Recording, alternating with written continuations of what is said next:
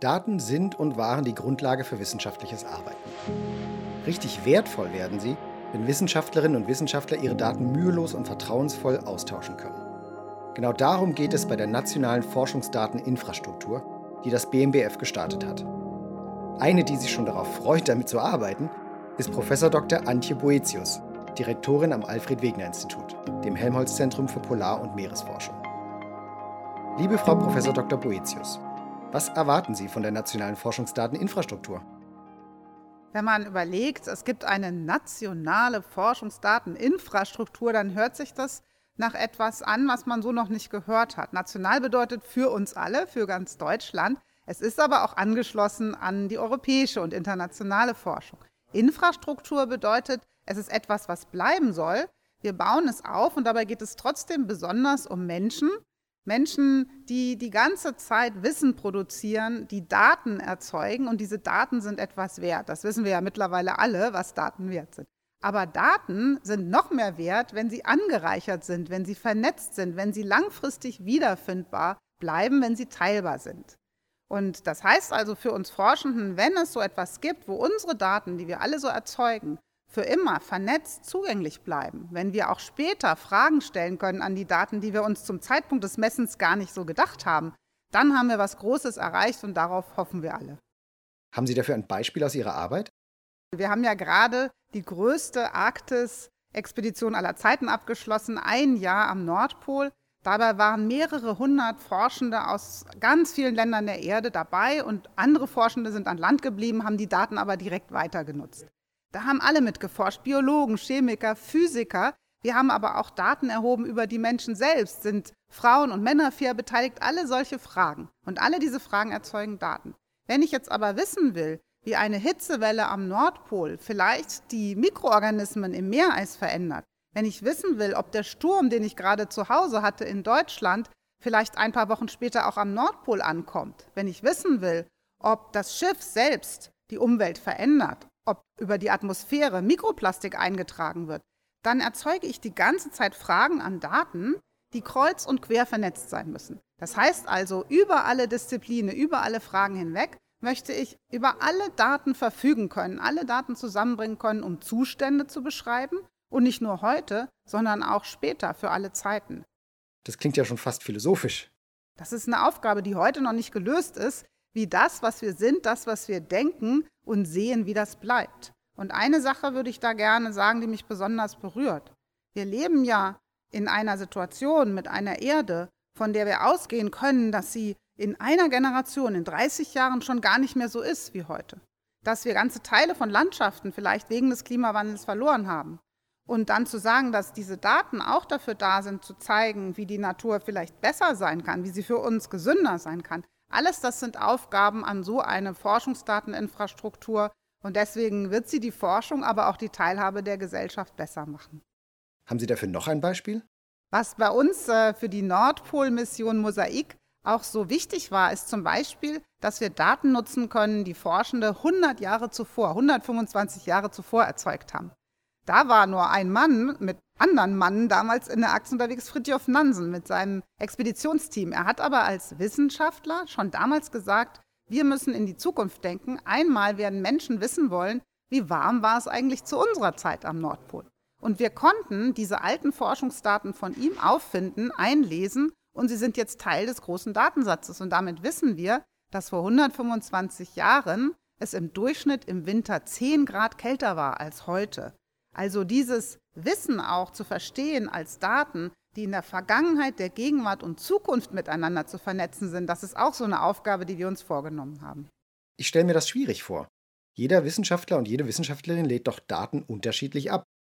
Wie kann da eine Vereinheitlichung gelingen, die Daten besser vergleichbar macht? Wenn man Daten gemeinsam nutzbar machen will, dann muss man sich auf äh, Möglichkeiten einigen, Standards, mit der man überhaupt sucht.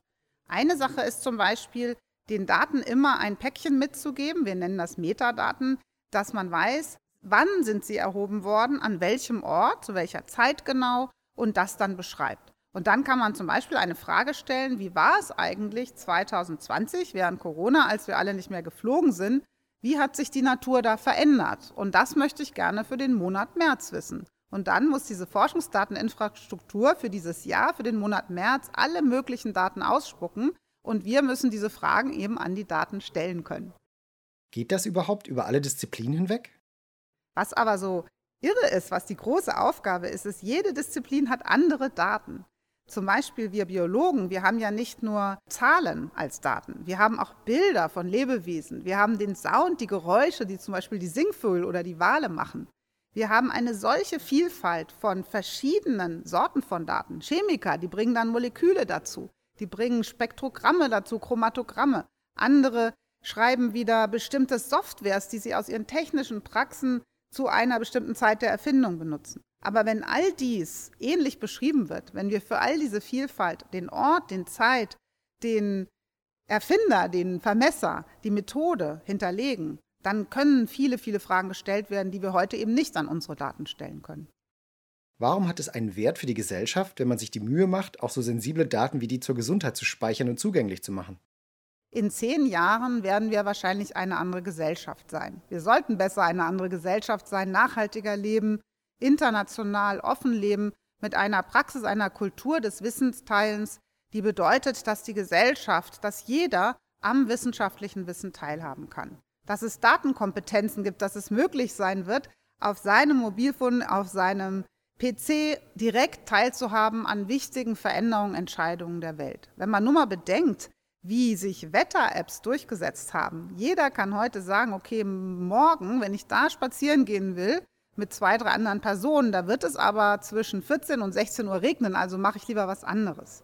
Diese Nähe zu Wetterdaten hat uns ein anderes Leben beschert. Und so kann man das ja noch viel, viel mehr nutzen, um auch das eigene Verhalten zu verbessern. Sei es, dass wir beim Supermarkt, beim Einkaufen die Daten ziehen können, die uns sagen, was ist die Geschichte eines äh, bestimmten Produktes, was ich kaufe. Wo ist es eigentlich entstanden? Wie viel CO2 ist dabei verbraucht worden? Oder ganz anders. Es könnte auch sein, dass es einfach um Kultur geht, dass wir, wenn wir spazieren gehen, dort, wo wir gehen, die Geschichte der Gebäude, der Menschen, die dort gelebt haben, erzählt bekommen. Und diese Möglichkeit durch Daten, die wir behalten, Zeitreisen zu machen, einfach besser sich mit der Welt zu vernetzen, auch die Natur wieder mehr wahrzunehmen, all das wird eigentlich möglich, wenn wir Forschungsdaten vernetzen können, wenn wir sie anreichern können. Trifft das auch für die Gesundheitsdaten zu? Die sind ja oft sensibel. Oft geht es auch um Gesundheitsfragen. Zum Beispiel haben wir Menschen ja selber das Gefühl, so schätzen wir uns ein, dass unsere Lebensgeschichte dort, wo wir aufgewachsen sind, was wir als Kinder gegessen haben, doch unser Gesamtbild, unseren Körper beeinflusst. Und aber genau diese Frage, also die Lokalität, wo war ich als Mensch, was ist mir da begegnet, wo bin ich vielleicht krank geworden oder wo bin ich besonders gesund geworden, wo habe ich mich wohlgefühlt, das sind Daten, die einerseits hochgeschützt werden müssen, weil es persönliche Daten sind. Aber wenn man das gut macht, dann kann man diese Daten hochschützen, aber dennoch verwenden, um ein viel besseres Konzept von Gesundheit und die Rolle der Umwelt in Gesundheit zu bekommen. Wir wären auch mit der Pandemiebekämpfung schon viel weiter, wenn wir ein modernes Konzept des Datenteilens und der Daten des Vertrauens in Daten und Infrastrukturen hätten. Hätten alle Länder von Anfang an die Beobachtungen von Viren, Krankheiten und den Trägern von Viren miteinander geteilt oder die ersten genetischen Sequenzen direkt offengelegt, was ja Gott sei Dank dann ziemlich schnell passiert ist, dann wären wir schneller gewesen. Und das gilt eigentlich für alle Krankheiten. Es sind ja noch viel mehr Krankheiten da draußen. Also Forschungsdaten sollen uns Forschenden helfen, noch bessere Forschung für die Gesellschaft zu machen und der Gesellschaft helfen, auch der Wirtschaft helfen, sich zu orientieren in einer Welt im Wandel. Das war BMBF im Gespräch mit Antje Boetius zum Thema nationale Forschungsdateninfrastruktur.